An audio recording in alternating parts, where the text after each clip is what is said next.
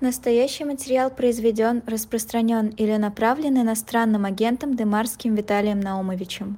Добрый день, это программа 2024, я ее ведущий Виталий Демарский. Сегодня для меня такая премьера да, по поводу этой программы, э, поскольку стартовал Новый год, э, программа ежегодно, и каждый год она называется по по, по, по тому, как, до какого года мы дожили, э, и ведем мы ее посменно с Максимом Курниковым. Э, он провел первую программу этого года, а я вот вторую. Э, у меня такое ощущение, что уже год вступает в свои права, ну и, соответственно, и наша программа вступает в свои права. Не знаю каждый год, как ее называть, новый или не новый. Но э, сразу же представлю сегодняшнего своего собеседника, коллега Кирилл Наботов. Кирилл, привет. С Новым годом. Привет. С Новым годом, Виталик. С Новым годом, с Новым годом. Я хотел Кирилла представить, ну, собственно, хотел, так полагается, наверное, представить, и все его так представляют, как тележурналиста. А, и я бы, может быть, сразу первый вопрос бы ему задал, такой чисто профессиональный. А вот 23-й э, год, ну и до этого и 22-й год, но 23-й год, по-моему, э, создал совершенно новую ситуацию в медиа, в таких глобальных медиа, да, Э, если медиа можно назвать вот то, что мы делаем в YouTube, то, что происходит в социальных сетях и так далее. По-моему, мы все, то ли мы все стали тележурналистами, а то ли вообще тележурналистика именно как отдельная категория журналистики, по-моему, пропала. Мы все как-то уравнялись, потому что непонятно, а это тележурналистика или не тележурналистика. Э, как ты себя Э, позиционируешь вот в этом новом медиа-мире? Клянусь тебе, я совершенно не задумываюсь по этому поводу, потому что ну, это, эти разговоры уже довольно давно идут, с тех пор, как появился э, интернет, и туда стало, появилась возможность засовывать туда всякие картинки, и фильмы, и все остальное. И бесконечный разговор, это телевидение, это не телевидение. Телевидение умрет или телевидение не умрет. Его убьет интернет или не умрет. Я на это смотрю совершенно спокойно, честно скажу, Виталий. Я я понимаю так, что есть два вида журналистики, э, так же как два жанра в литературе, скучные и интересные. Есть два вида журналистики, хорошая и плохая. И если это сделано хорошо, то это будет смотреться там на телеэкране и в, в компьютере, в телефоне совершенно одинаково. Если бездарно, то дерьмом и останется. По-моему, это, это, это всего лишь вопрос технологий. Э, ну, как, как распространяется сигнал. Но вот то, к чему я до сих пор сам привыкнуть не могу, э, все по-другому в смысле э, того, как, как публика реагирует, как, что публика смотрит. Потом, понимаешь, самое главное, когда там на телевидении, ну, ты, ты скажем, на радио много лет провел, ты знаешь то же самое. Передача прошла в эфир, и все.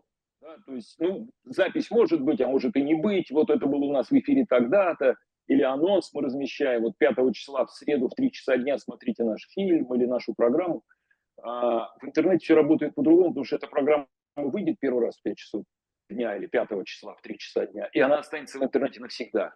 И публика может приходить смотреть потом. И более того, многие специально придут смотреть вечером, когда им удобнее. То есть прайм-тайм знаменитый, который управляет всеми журналюгами, что в прайм-тайм идет, главное, что показывать прайм-тайм, какое кино.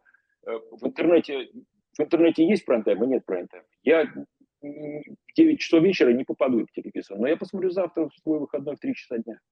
И вот это вот, это, это многое меняет, но это чисто профессиональные вещи. А, как разговаривать с аудиторией, к чему ее звать, объявлять ли, когда в следующий раз мы выйдем. Ну, стрим, например, ты, ты делаешь вот сам много стримов. Там в стриме нужно объяснить. Кто хочет в прямом эфире прийти, послушать, задать вопрос в чате, может быть, тут же услышать на него ответ. Э, окей, да, это что-то типа прямого эфира на телевидении. Но разница в том, что на телевидении нет чата. Я не могу послать на телеканал э, там, э, любой НТВ вопрос ведущему во время прямого эфира. Но в интернете я могу, потому что ты стримишься, одновременно у тебя справа будет бежать бегущая страница, и там будет виден вопрос. Виталий, вопрос от Кирилла из там, Бухасранска. Э, какой, какой счет? А в остальном разницы не вижу. Проще все стало гораздо. Пленку не нужно таскать с собой, кассеты не надо с собой таскать. Мы же раньше бегали нагруженные коробками со светом, с кассетами, с пленками в командировке, сдавали это все в багаж, сегодня телефон положил и полетел. Понимаешь, вся у тебя съемочная группа у тебя в кармане твоего пиджака.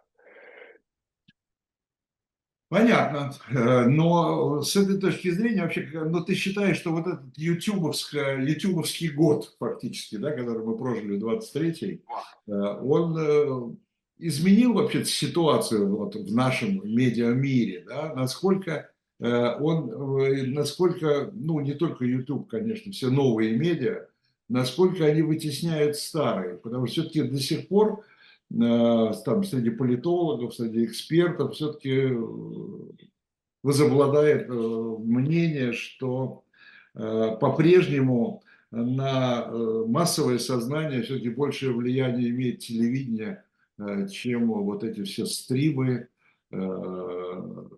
блоги и так далее. Что касается массового сознания, ты абсолютно прав. И там и политологи, и не политологи, я грешный, я, я с этим полностью согласны, согласны потому что э, существует колоссальная инерция, накопленная десятилетиями, и существует такое понятие, как э, старшее поколение, или, скажем так, люди, которые смотрят на вещи более традиционно. Им привычно, что они выросли в эпоху появления телевидения. Вот на моем веку появилось телевидение, на твоем веку. Но мы примерно принадлежим к одному поколению, хотя между нами есть разница в несколько лет. Но э, я, у меня первый телевизор, это вот этот вот был, КВН-1. Жамбуров-1 с линзой. Понимаешь, это был первый телевизор, это было дикое счастье. Помнишь, в фильме «Пять вечеров» соседи приходят к Гурченко в комнату посмотреть, посмотреть телевизор, садятся. Я помню, я помню, как к нам приходили соседи смотреть тоже. У нас, когда появился в семье этот маленький вот. С э, линзой, конечно. Ну, ну вот, да, и это была мечта. И Валентина Леонтьева что-то рассказывала. Да, так вот, сегодня это поколение, вот ну, мое, наше с тобой поколение, это поколение, которое выросло при телевизоре. И на, этом, на, на жизни этого поколения появились, появилась возможность купить телевизор свободно. Он появился в каждой семье, потом он стал цветным в каждой семье, он стал огромным, плоским на стене. Это а, или не на стене, а на столе, это элемент э, естественной ежедневной жизни большинства людей. У них все время телевизор включен, на кухне или дома. Это естественно. Так же, как раньше, то же самое было с радиоточкой. Работало радио, а телевизор был у считанных семей. И для всех посмотреть телек это было вау, новое что-то, непривычное. А радио на стене, динамик, все время там 24 часа в сутки голосом Левитана или там, я не знаю, кого еще – Э, Высоцкой или Герцога, или любых других дикторов все время вещал. И э, сегодня то же самое. Интернет это что-то особенное, компьютер это что-то сложное для людей среднего и старшего возраста, технически не очень подготовленных, боящихся нововведений технических. Телевизор, понятно, и он все время здесь, и мы к нему привыкли. Мы люди советские, мы привыкли, что правда – это программа «Время», а вот она сообщает, что в телевизоре то есть, а остальное для нас слишком сложно, там какая-то молодежь, там какие-то кнопки, какие-то стримы, какие-то вот все эти слова, мы их не знаем и не хотим. Поэтому большинство, масса населения, я не люблю слово население, ну скажем так, масса народу, масса жителей, вот, э, в основном продолжает потреблять телевизор. Но это, но это, но это уходит. Ну, в связи с этим неприятный, неприятный вопрос. Не, тогда не получается ли вы, что мы работаем впустую? Нет, почему? Но, к счастью или к сожалению, объективно в э, том же Ютубе, в интернете существуют метрики различные, существуют методы подсчета аудитории гораздо более точные, чем социологические опросы или people-метры, которые с погрешностью большой э, достаточно, меряют аудиторию телевизионных программ. И потому что ты видишь, э, ты можешь увидеть, да, вот эту твою, я не знаю, твой выпуск, твой стрим, выложенный твой материал в интернете, посмотрели 500 тысяч человек. Это довольно много. Ты можешь мне возразить, что есть фуфло, есть боты, есть всякие накрутки просмотров, лишние миллионы накручивают. Конечно, есть. Но и в э, оценке аудитории телевидения тоже существуют погрешности всякие разные, и накрутки тоже бывали. Когда те, кто меряют аудиторию, подкручивали в интересах какого-нибудь канала. Я знаю такие случаи просто неоднократно. Объективной стопроцентной правды не бывает нигде. Но когда ты видишь э, там количество просмотров, то а, ты можешь понять, ну хорошо, у тебя посмотрели 200 тысяч человек, это очень много. Это очень много. При, при том, что социологи любят употреблять такие слова, как качественная аудитория. Так вот, э, по большей части аудитория интернета более молодая, чем вот там масса зрителей, которые, с которых ты начал. То есть это более современно мыслящая аудитория, в руках у которой будущее. В этом смысле интернет попадает, на мой взгляд, в аудиторию более, ну, сказать, большей перспективы. Просто она моложе, современней, ей строить новую жизнь, могу сказать, там, новую Россию, новый мир. А, и здесь, э, да, телевидение сегодня по-прежнему для корневой, для массы очень важная история. Но сказать, что впустую мы работаем, я бы так не сказал. Есть еще один вопрос, э, может он тоже скорее для социологов, потому что я честно скажу, я не знаю этих цифр. А, кто, кто смотрит, э, кто смотрит вот эти все YouTube-каналы, все эти стримы, я имею в виду, кто смотрит, или где, вернее, смотрит, в России или за ее пределами. Потому что если за ее пределами, то это много людей, мы знаем, выехали, много, собственно, и до 22 года заходили за границей. А, и мы сейчас видим немножко из другой области, да, по концертам там, наших популярных, там, Макаревич, Пещаков, там, Галкин и так далее, которые не имеют права выступать перед российской территорией, не могут этого сделать. Они имеют право, но им это право не дано. А, у них отобрано это право а, то а, у них собираются тоже полные залы, то есть очень много, очень много русскоязычной публики находится за пределами России. Не они ли являются главными потребителями вот этих YouTube-каналов, что, конечно, снижает их ну, политическое значение, скажем так. Ну, я думаю, что это зависит от YouTube-канала и от того, какой контент он транслирует. Но вот по метрикам, которые есть у нас, вот на нашем YouTube-канале Набутова, э, которым мы занимаемся, и телеграм-канал Набутова у нас есть. Кстати, кому интересно, приходите, смотрите, подписывайтесь. Большое спасибо. Искреннее спасибо всем, кто его делает. Так вот, э, у нас примерно 70-75% аудитории, э, мы вещаем по-русски, понятно, для, для, для какой публики, э, кому рассказывают наши истории, но примерно 70-75% у нас аудитории, находящейся в России.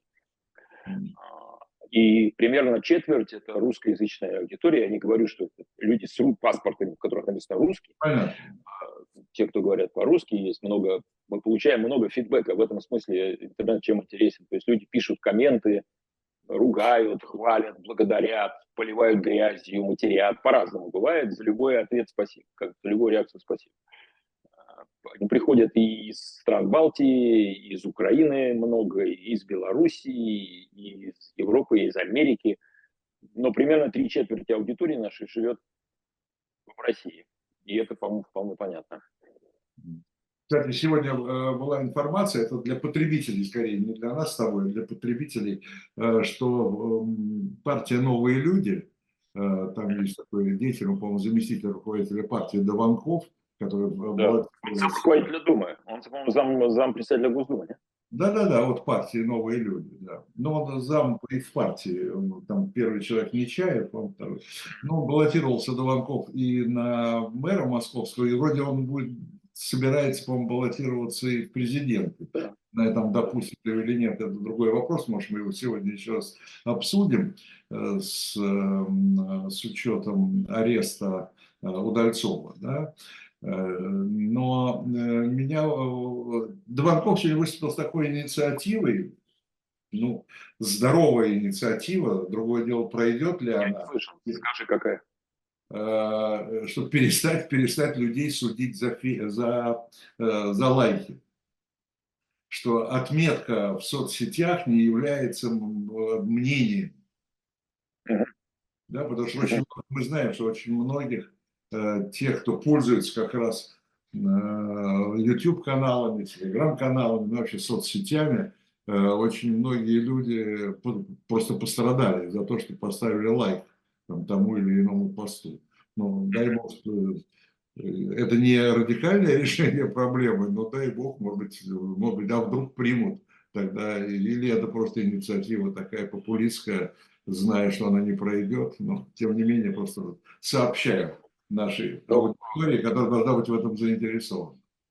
Ну, как говорится, хоть, э, как это, на бесптичьей заднице соловей. Э, это Дело в том, что, на мой взгляд, ну, в этом не очень дорогой предвыборный популизм, какие-то игрушки, нужны же какие-то аргументы и какие-то карты на стол выкладывать, которые, пускай для условного кандидата, сегодня все кандидаты условные, ну, Наверное. Э, да, одному кандидату накласть на всех остальных, а все остальные условные значит, для него это вот свидетельство того, что я предлагаю какие-то вещи, которые привлекают ко мне внимание, хорошую вещь, по идее. Вот смотрите, я за свободу, я за свободу пресса, за свободу мнения, я требую, значит, вот моя избирательная программа, чтобы перестали судить за лайки.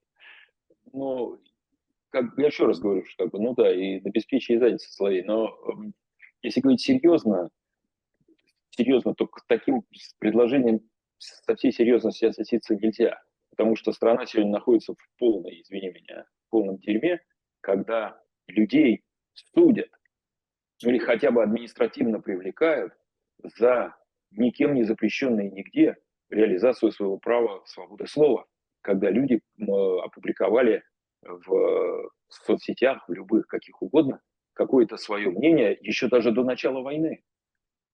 До начала войны и людей хватают за это, и начинают там судить или во всяком случае административки за то, что было вообще в другой жизни произнесено, потому что сегодня верховные жрецы юрисди... юриспруденции российской решили, что преступление э, считается преступлением не тогда, когда оно совершено, а тогда, когда на него обратили внимание или про него узнали, то есть через 20 лет, например. Вот сегодня что происходит с национализацией предприятий. Или с теми же самыми какими-то постами написанными людьми год, два, три, четыре назад, их сегодня привлекают. Сегодня катастрофа в этом смысле юридическая в стране. Просто катастрофа. И на этом фоне само предложение Дованкова, давайте хоть не будем за лайки судить, выглядит прорыв. Очень грустно. Это мы посмотрим. Это, это вообще, конечно, это действительно безобразие. Э, Кирилл, 24 год, как мы уже сегодня отметили, вступает в свои права. И Кирилл Набутов не только тележурналист, можно его представить, я не знаю, можете себя представить как бывшего спортивного журналиста? Да. Да? Да. Ну, тогда, да. тогда представим как бывшего спортивного журналиста, но бывший...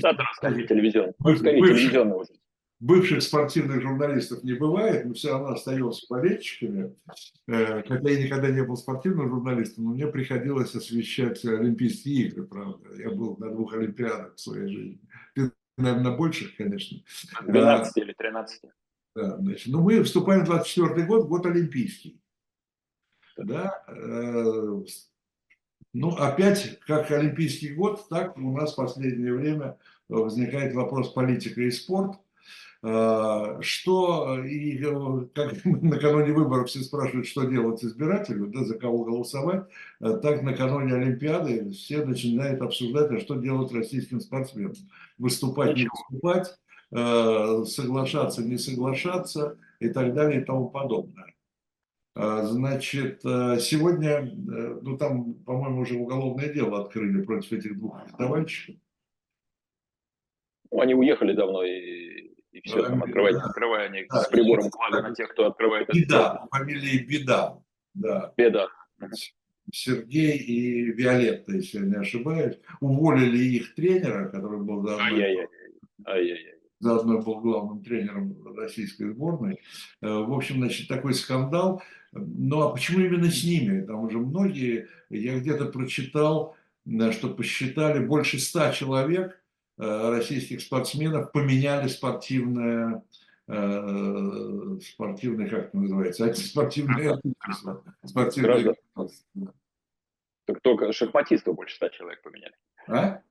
Только шахматистов больше ста человек поменяли гражданство, потому что шахматистов в а, России а, шахматистов много. больше, больше ста, да. да но ну, это, это кретинизм и идиотизм в квадрате. Э, и преступление, в общем, по большому счету, против спортсменов.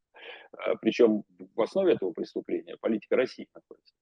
Потому что если бы не творилось того, что творится на Украине, э, в Украине, извини меня, и не было до этого еще и всяких э, скандалов допинговых, которые стали политическими, а, то никто бы российских спортсменов не обижал. Возвращаясь к твоему началу относительно Олимпийских игр Олимпийского високосного года, ты сказал, что ты работал на двух Олимпиадах, а я, например, работал, э, зрители этого не знают, я, мне посчастливилось работать на двух Олимпиадах э, вместе и рядом с Наумом Александровичем Тымарским, одним из моих учителей, знаменитым спортивным комментатором и отцом Виталика. Потому что я, когда был щенком, мне было 23 года, я был младший мальчик в бригаде советских комментаторов, работавших на Олимпийских играх еще в Москве в 80-м году. Я был самый юный, но я, я уже вел репортажи там по радио. Вот. И я наблюдал, как работают такие мэтры, как Наудемарский, Николай Озеров, Владимир Маслаченко, мои учителя, и Анна Дмитриева, и Сергей Ческидов, блистательные. Вот. И, э, ну, тогда вот надо назвать Виктора Набутова, да?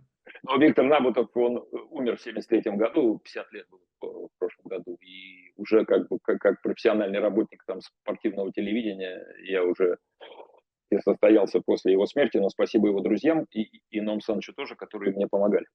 Вот. А, а что касается Олимпийского года, значит, 24 год – это а, год не только Олимпийских игр, это год, когда помер Ленин, а, и сейчас будет 100 лет смерти Ленина, буквально через несколько дней. Значит, э, жалко, он поздно помер, конечно, потому что все, что творится сегодня, я имею в виду украинскую войну, и прочие мерзости, это все отраженные дальние результаты деятельности Ленина и его шестерок и ученичков, включая Сталина, в первую очередь. Но что касается Олимпиады, ровно когда сдох Ленин, шла Олимпиада, первая зимняя Олимпиада. Я, меня единственное, что-то в голове, то ли она была в Санкт-Морице, то ли в Шамуни, но где-то там в Альпах. В Альпах. Ты лучше знаешь эти края французско-швейцарские. Она, в общем, там... она была в Шамани Шамани. Вот, значит, э, ну, либо Сант-Морис, либо Шамани, там, в общем, альпийские. Первый раз как бы как Олимпийские игры это происходило. Не как зимняя пристежка к летней Олимпиаде, а как чисто зимние Олимпийские игры. И у меня есть газета, старая-старая э, французская газета, лежит в Питере, где две фотографии рядом. Э, Олимпийские игры в Шамани, Ленин в гробу. Это было ровно два события, которые отмечала газета на первой полосе своей, сто лет назад. То есть весь мир радовался Олимпийским играм, а советская Россия горевала смерти человека, который поставил Россию раком. Э, что касается Олимпийских игр сегодня, вот ты говоришь, там судебные дела, ну, задним числом там много кого обвиняют. Эти фехтовальщики, они давно находятся за границей. И совершенно понятно, что ну, иначе люди рисковали бы свободой.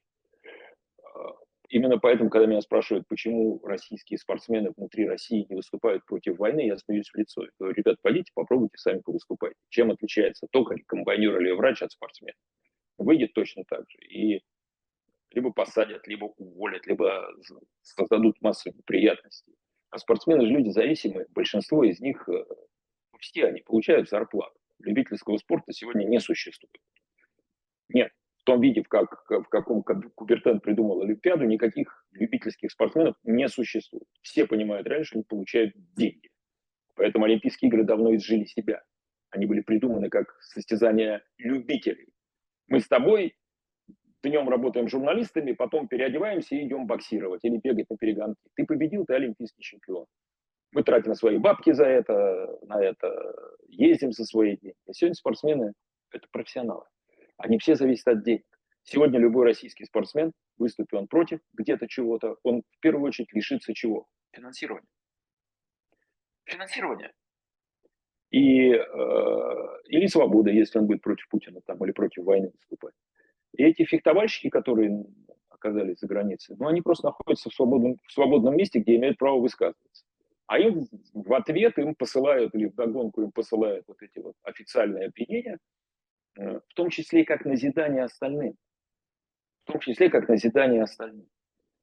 Они, они, там, я думаю, что проблема в том, что они хотят выступать под флагом США. Они хотят за сборную США выступать. Они там, дав, они там давно живут и участвуют в тамошних соревнованиях. И, по-моему, американцы, э, американцы все делают для того, чтобы они выступали потому что они сильные, они сильные спортсмены. Но там же есть правила, плюс у каждой федерации свои.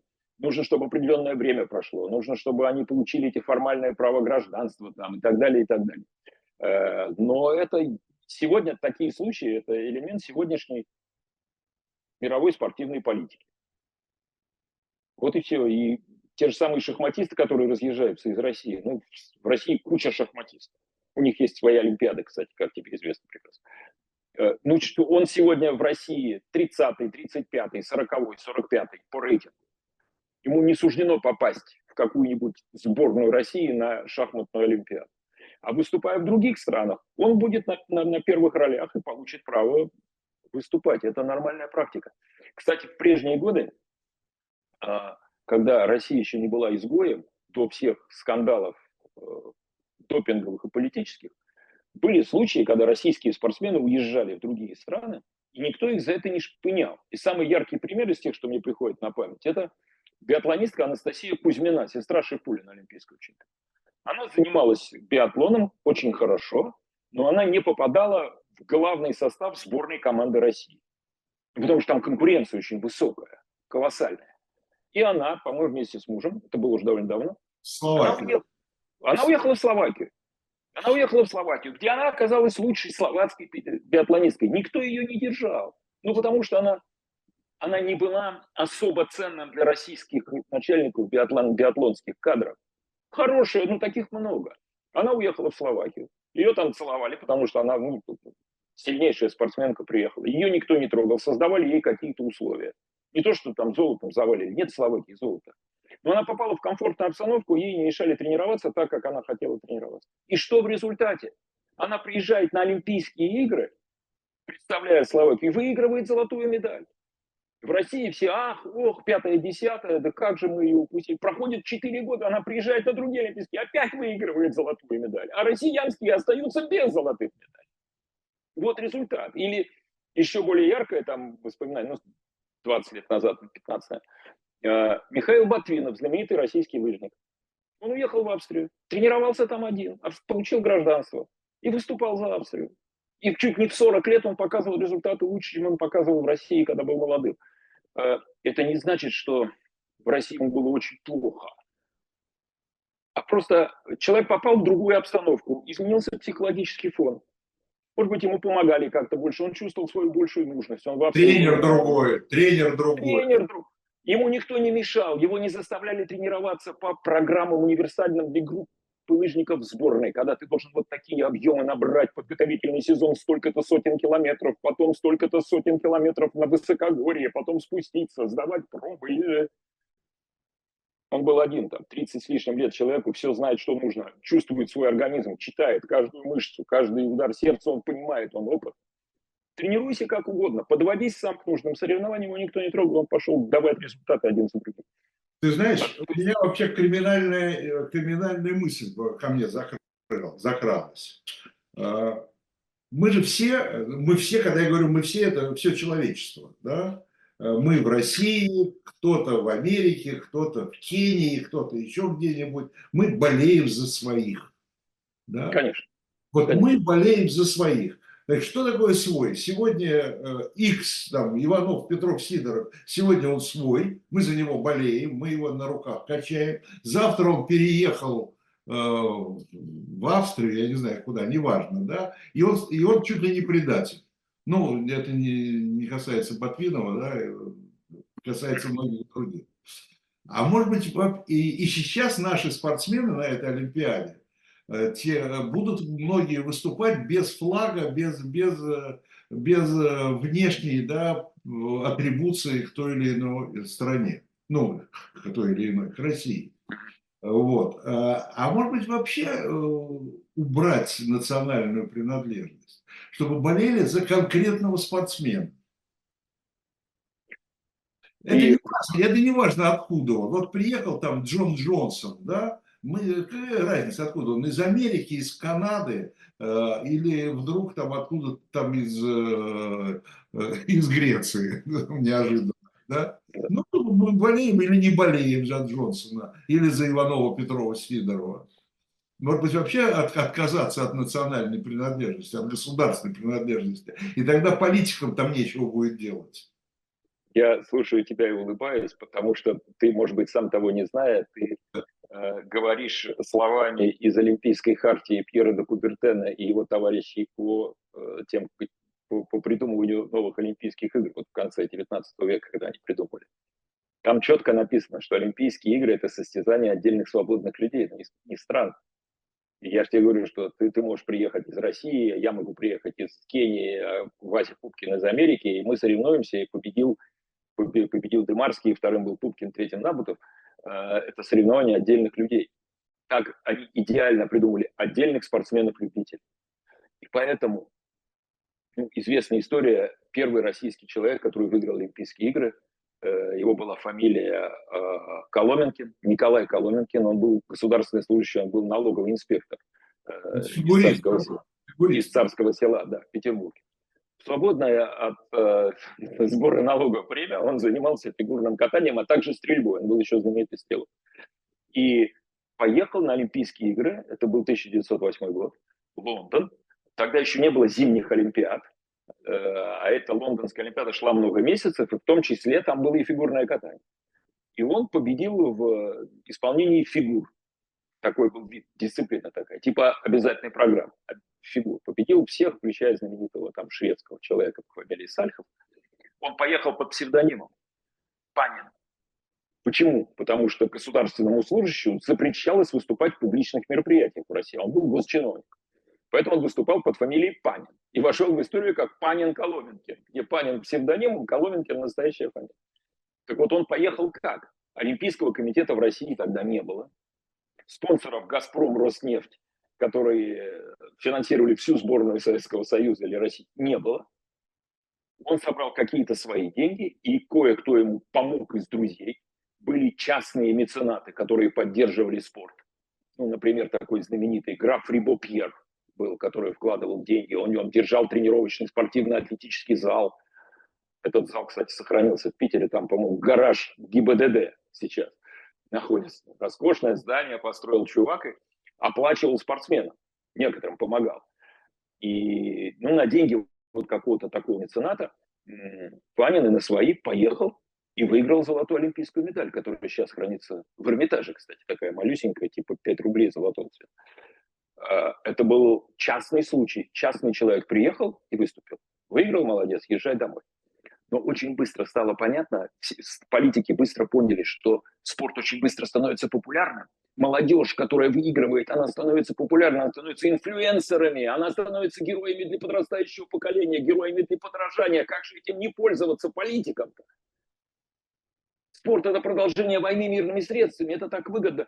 И уже очень скоро уже страны, уже стали команды с флагами выходить, там с табличками, Финляндия, Швеция, Россия и так далее, и так далее. Очень быстро это стало превращаться в политику. Когда сегодня говорят спорт не политики, это особенно наши там халдеи на трибунах любят говорить, спорт не политики, заткнитесь, козлы. Спорт – это самое концентрированное выражение политики. И вот эта вся допинговая история, от которой пострадал очень сильно российский спорт, она чисто политическая. Я хочу напомнить, э, что так называемый, э, что задача-то была победить в так называемом неофициальном командном зачете. Правильно? Который все ведут, который да. все официально ведут. И, да. и кто занимался э, этим допингом и, и антидопингом, да, занимались спецслужбы да, и, а спецслужбы не могут заниматься по собственной инициативе чем-то, они могут заниматься тем, кто только а, по э, решению, по распоряжению политика. Виталик, дорогой, в 1980 году, когда Москва готовилась проводить Олимпийские игры, и в очень плохой обстановке, потому что, ты знаешь, началась афганская война, Советский Союз вторгся в Афганистан в декабре 1979 года, и тут же начались санкции. В частности, товарищ Картер, президент, э, заблокировал поставку Советскому Союзу зерна, примерно в 20 раз упало количество миллионов тонн. В Москве стали пропадать мучные изделия макароны. Вот. И параллельно американцы заблокировали, то есть как, они объявили бойкот Олимпиаде в Москве. Многие американские страны-сателлиты присоединились, э, тоже не поехали. Э, но в любом случае задача-то была, как же, проводим Олимпиаду в СССР, необходимо обязательно победить. И была государственная программа, государственная программа медицинской подготовки в том числе, где открытым текстом, в закрытых документах, но они сегодня в открытом доступе есть, говорилось о том, как и что, какие топинговые программы, в первую очередь это была такая масляная инъекция ритаболин, э, это станозолол в масляной форме, известный анаболический стероид, э, значит, как, кому, какие виды спорта, какие там программы, за сколько дней колоть, за сколько дней до старта не колоть. Э, я был бы под лицом, если бы сказал, что этим занимались только в Советском Союзе коммунистическом. На этих, на этих же на этих препаратах попадались кто угодно. ГДР, Америка. Китай. Да, ну, это само собой. ГДР, Китай, соцстраны, там легендарные штангисты Болгарии, был такой тренер Абаджиев, там гениальные штангисты, там вся сборная слетела к черту. Но, но американцы Да. тоже на это, американцев тоже на это ловили. Американцы и канадцы, Бен Джонсон, знаменитый спринтер э, на Олимпиаде в Сеуле. Я думаю, Я- единственное, что, что у них не было государственной программы. Это была такая личная, скорее, инициатива каждого спортсмена. Ты понимаешь, в чем дело? Может быть, она на государственном уровне была но где-то сильно спрятана. Я американцев совершенно не идеализирую. Там как Я тоже далеко, не Да. надо их идеализировать. Да, да, Да, но потом, когда, когда ставки такие высокие, ну, ну, чувак пробежал там, я не знаю, там за 9 секунд 100-метровку, у него какие рекламные контракты будут со всякими адидасами, найками, шмайками и так далее, с кем угодно еще. И гимн звучит, и везде надпись «Россия» или «USA» или «Франц», и весь мир показывает, вау. И тут ему это спонсор, и такой спонсор, и он обеспечивает себя на всю жизнь. И человек слаб, ну, конечно, будут использовать все способы, какие только есть.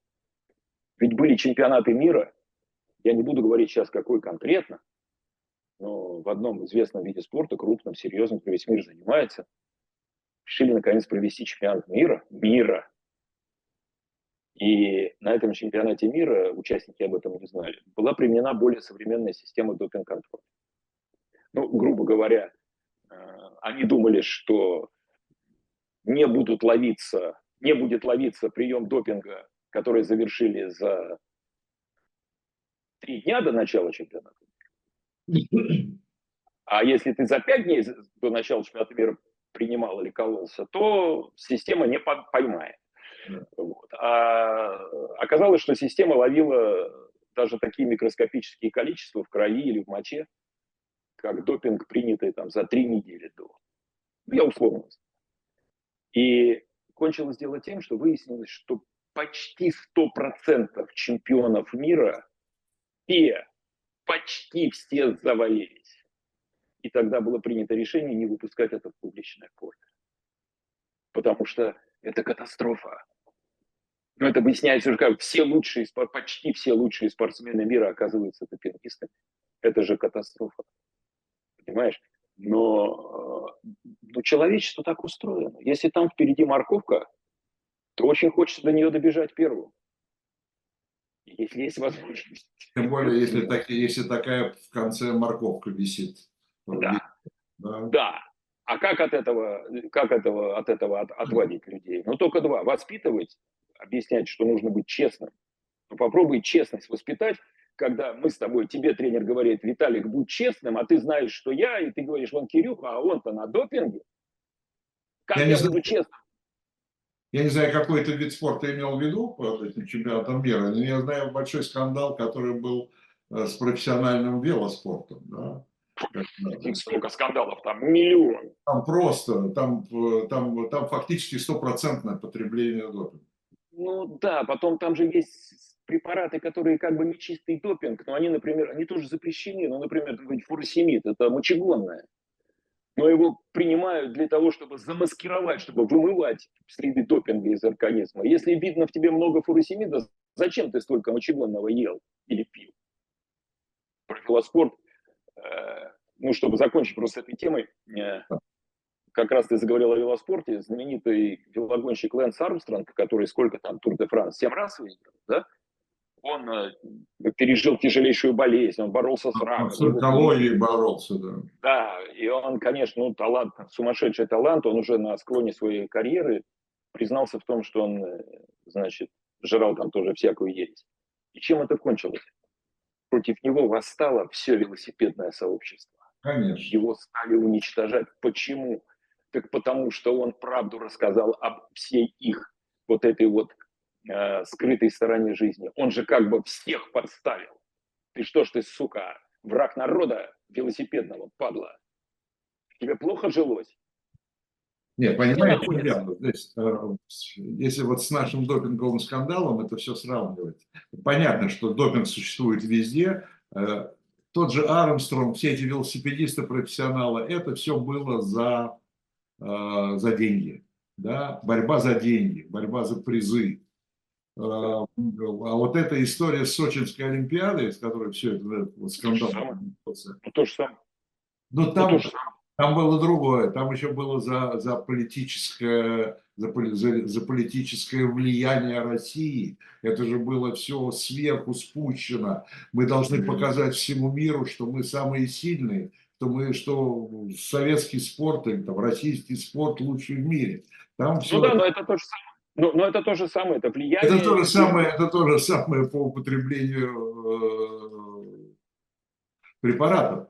Но это, но это немножко разнится по целям. Э, так, ну, все же понимают, ты понимаешь, все понимают, что, ну, же, если, что я, я, я выиграл Олимпийские игры, э, мне вручили золотую медаль, в мою честь играет гимн, меня всюду показывают, написано здесь название моей страны, я навсегда герой, я буду снимать эти, я буду снимать эти ковришки много лет, сейчас мне там что-то подарят, я получу премиальные деньги довольно большие или очень большие, может быть, подарок автомобиль Toyota Land Cruiser от президента, допустим, как в России э, в свое время бывало в жирные годы, э, или какой-нибудь еще, а потом у меня в титрах будет написано Вася Пупкин, Кирилл Навык, олимпийский чемпион на века.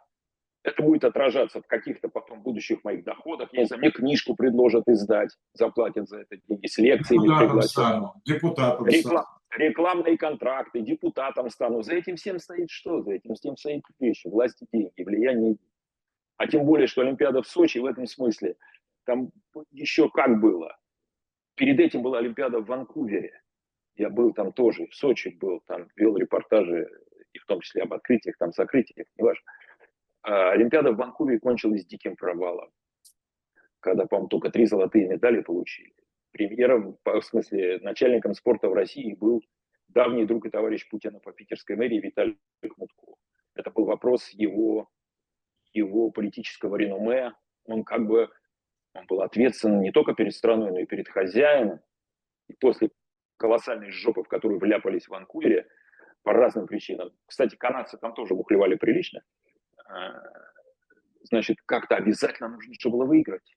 Ну как же иначе? Страна потратила, сколько, 50 миллиардов долларов или сколько в итоге там?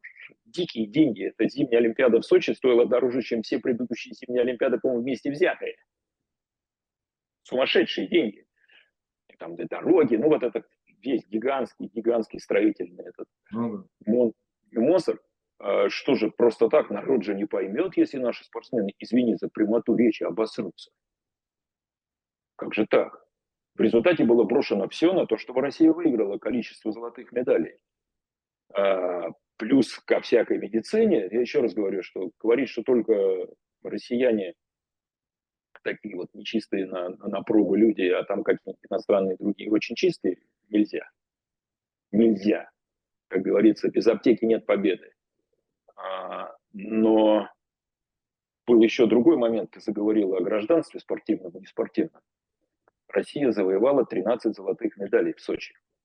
13. А, из них ровно половину, 6,5, так можно сказать, завоевали три купленных спортсмена. Три спортсмена, поменявших гражданство и привезенных в Россию. Южный кореец. Южный кореец Ан в шорт-треке.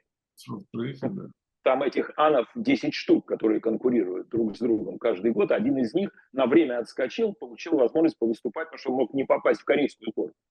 Здесь его принимали, хорошо дарили подарки квартиры, в задницу целовали, и он с целованной задницы побежал, взял три золотые медали. Чистый он бежал, не чистый, не имеет значения. Не схватили за задницу, значит чистый. Все, чемпион. Три. Две медали золотые получил американец, женатый на заварзиной горнолыжник, э, как это, э, сноубордист. Сноубордист. Wild, да? Представил сноуборд. И еще э, фигуристка, украинская фигуристка Татьяна Волосожар, выступавшая в паре с россиянином Трам, Транковым со своим мужем, э, она переехала, она, она по-моему, из Днепра родом, мне кажется. По-моему. Так же, как и Татьяна Навка, кстати. Э, ну, неважно. Короче, она стала чемпионкой в парном катании, еще они получили золотую медаль в командных соревнованиях. Вот тебе вся страна гигантская, Россия, с миллиардами, которые тратятся на спорт, шесть золотых медалей и три купленных звезды за границей. Шесть золотых Семь. Ну, 7, да, окей, 6 и 7, да. Э, вот мировой спорт. К вопросу о смене гражданства. Скажи, пожалуйста, все-таки давай уже, раз мы в спорте так глубоко, глубоко зашли в спортивные дебри, э, вот эти все санкции, исключение России отовсюду, спортивной России, ну, хотя и не только спортивное исключение отовсюду, э, исключение России отовсюду, э, наш любимый футбол, да, который остался без европейских кубков и без европейской арены для наших футболистов. Э, это, это сильный удар по спорту. От него вообще долго оправ, оправляться можно. Будет зависеть от того, какое количество лет в таком статусе будет существовать Россия. Потому что выпадение из э, общего тренда и отсутствие соревновательной практики высшего уровня, оно, во-первых, во-первых, спортсмен растет, соревнуясь, это раз, а во-вторых, оно страшно демотивирует для большинства видов спорта, ну, для тех, кто в олимпийской программе, Олимпиада, хотя сегодня популярность Олимпийских игр упала так же, как популярность организации ООН, потому что ее репутация, репутация МОК, репутация Олимпиады, она замарана вот этими деньгами, скандалами, политикой, войнами, вот этим всем. И главное, что никакого любительского спорта нет. Все понимают, что это профессиональный спорт, что стрелки из лука, что баскетболисты Dream Team американские и так далее. А, они все равно получают деньги. Даже боксеры, которые всегда клялись, что олимпийский бокс в майках, три раунда по три минуты – это любительский бокс. Э, так сегодня они уже с профессионалами стыкуются, с профессиональными боксерами там в разных турнирах. Все это уже перестало быть той святой Олимпиадой, но э, в любом случае для спортсменов это отсечка. Раз в четыре года цель. У большинства спортсменов эта цель один раз в жизни достигается.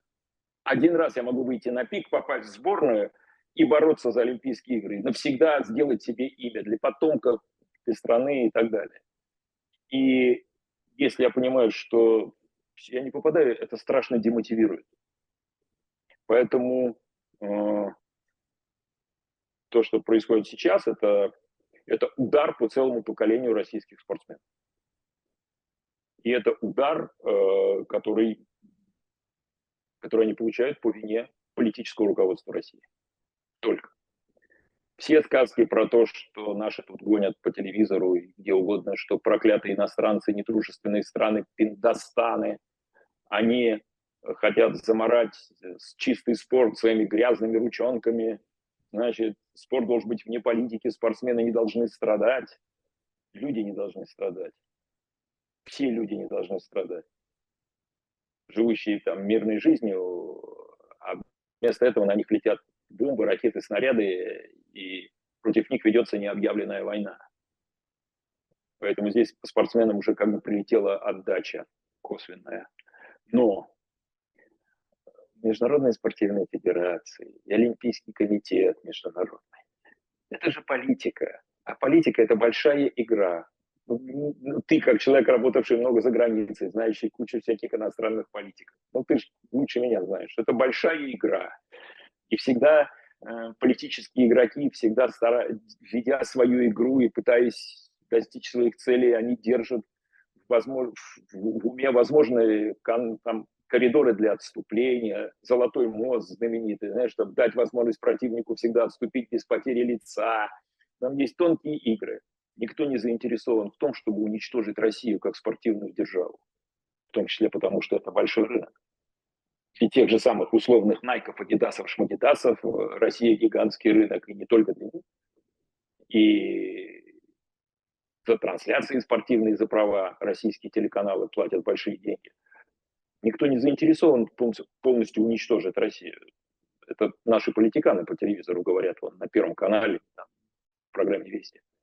Поэтому, например, Россию из Европейской ассоциации футбола никто не выгонял. Ты говоришь, что ее там выгнали? Никто не выгонял. Нет, нет, ее не выгнали, ее отстранили от соревнований. Ее не пустили до соревнований. И Дюков Александр, Александр Валерьевич, значит, один из хорошо знакомых Путину людей, значит, один из газпромовских начальников и президент Российского футбольного союза. Он находится на руководящей должности в УЕФА. И с этой должности его не выгоняли, и он сам себя не выгонял. И э, периодически какие-то идиоты, ну, в первую очередь, всякие депутаты, которые хотят привлечь внимание к себе, гавкали про то, что нужно уйти из Европейского футбольного союза, ассоциации, перейти в Азию. Ты давно последний раз слышал эти разговоры? Я очень давно. Они тихонечко все заткнулись и молчат в тряпочку, потому что это идиотизм. Уйти из Европейского футбольного союза можно, то есть нырнуть дерьмо, и пойти играть там с Ираном, с Афганистаном, с Камбоджей футбол, вот там, в чемпионате Азии. А на самом деле, а футбол-то это европейский вид спорта, ну, европейский и американский. И при всей риторике политической, которую ведет Россия, тем не менее она никуда не уходит. Она не уходит ни из УЕФА, ни из МОКа. То есть все, потому что все все прекрасно понимают. Как я, э, как я понимаю, там э, на даже какие малейшие шаги, которые предпринимает УЕФА, чтобы вернуть Россию, хотя бы частично, там юноши хотели вернуть, там очень, да. сильно, очень сильно возражает Украина. Да, конечно. Ну, это такой момент. Э, и Украину обойти невозможно. Еще раз, еще раз повторю, мы живем в таком политическом моменте, когда к мнению Украины будут прислушиваться с гораздо большим вниманием. Страны, которая оказалась жертвой агрессии, и по мирным городам, которые без объявления войны бьют ракетами, дронами и прочие вещи. Естественно, у Украины среди других стран Европы и мира есть очень большое количество сторонников. И в этой ситуации мнение Украины, заявленное про футбол, совершенно понятно, что он находит поддержку. И когда возникает целый пул стран, которые говорят, мы присоединимся к Украине и будем бойкотировать ваш чемпионат, если там вы допустите Россию, они ставят очень тяжелое положение больших политиков из мирового футбола, э, но полит, ну, а политики, они люди предельно циничные, но они просто взвешивают. Они просто взвешивают, что выгоднее, что не выгоднее, где выбирают меньшее зло. Сейчас, знаешь, я, я смотрю, что происходит внутри России, там такая эпидемия извинений пошла. А кто еще извиняется? Я сегодня не смотрел. Там, ну, э, там всех научил это, видимо, Кадыров, который, помнишь, там перед ним все извинялись, там, когда да. что-то не то сказал. Теперь начали да. заниматься участники вот этой так называемой голой вечеринки или полуголой. Да. Они все, все выходят, все извиняются, извиняются, извиняются. Какая-то эпидемия извинений. Какой-то да. сумасшедший, сумасшедший дом просто. Понимаешь? Да. да. Почему сумасшедший дом? Это новая это новый вид указания. Его надо в административный кодекс э, вводить, а может и в уголовный. Что самое легкое наказание – это публичное извинение. Дальше там административные штрафы, туда-сюда, там домашний арест и прочее. Но первое в ряду уголовных наказаний должны быть публичные извинения. Один mm-hmm. раз там голым пришел на вечеринку, один раз публичные извинения. Значит, э, если повторно, если ты рецидивист, то ты должен, значит, по Первому каналу публично три раза извиняться. Еще можно добавить хождение в церковь и битье с какого-то количества земных поклонов. Но тут есть проблема, что в России живут люди разных конфессий, и глупо будет, если иудея заставит идти в православную церковь или наоборот православную, поэтому там или мусульманина. Поэтому это, наверное, пока не применяется. А извинения, да, замечательно, идите извиняйтесь и больше не совершайте глупостей. И все извиняются. Повезло, ребят. Киркоров извиняется, Ивлеева, да, которая у нас проходит тоже, кстати, как тележурналистка, э, значит, она извиняется и так далее. Все извиняются. Да эти-то ладно, эти-то ладно, шоу-биз, а вот то, что Ксюша Собчак вынуждена была извиниться, вот это интересно. Ксюша Собчак, да. Ведь она-то прикрыта сверху.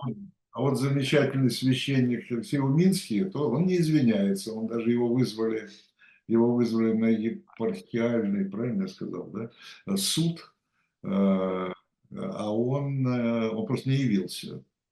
Это такой уже поступок, да. Ну, это все-таки официальная, некая официальная инстанция э, внутри РПЦ.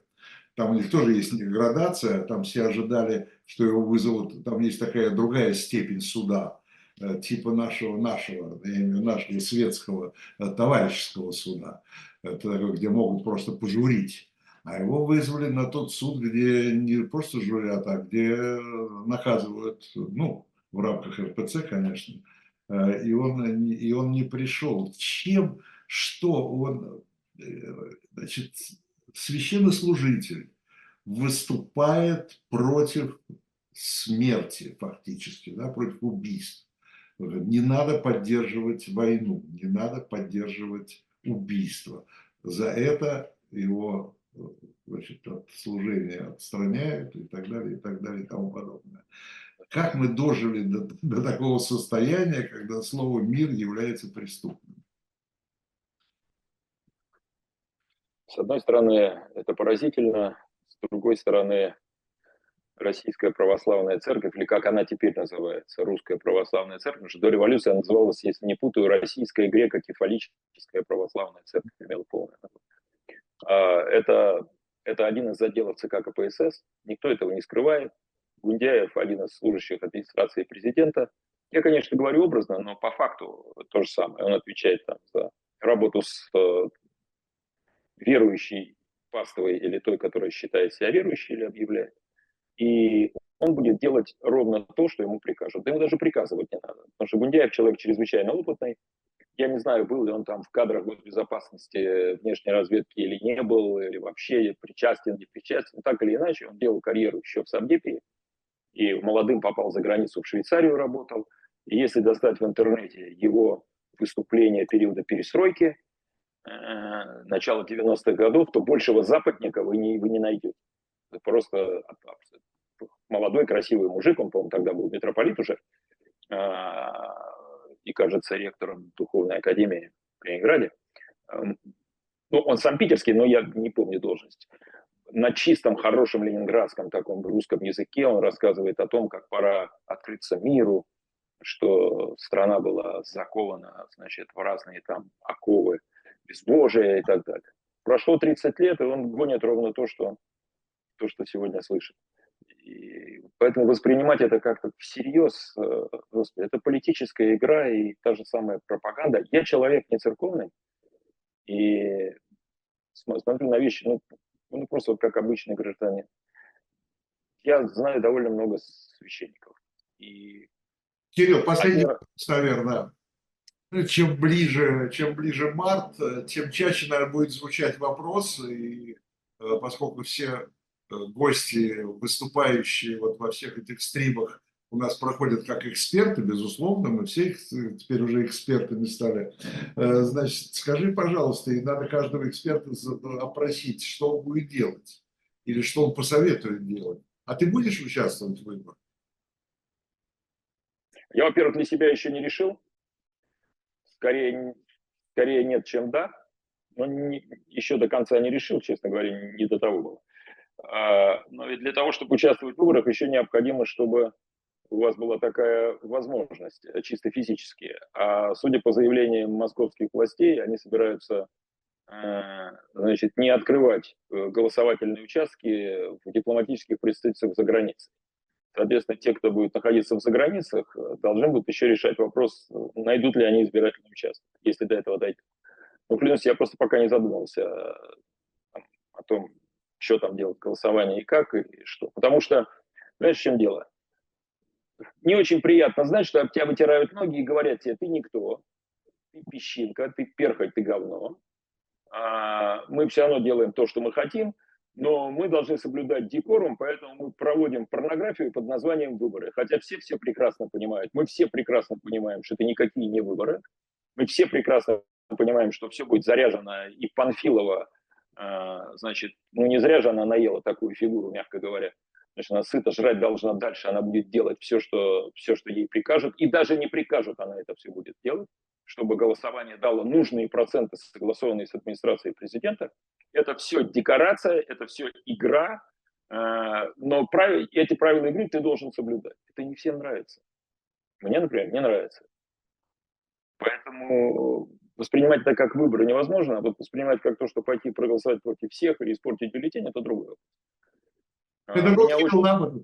Да. Спасибо, спасибо Набутову. Это был Кирилл Набутов, тележурналист, бывший спортивный журналист, э, коллега. Спасибо за этот разговор. До встречи в программе 2024. Всего доброго.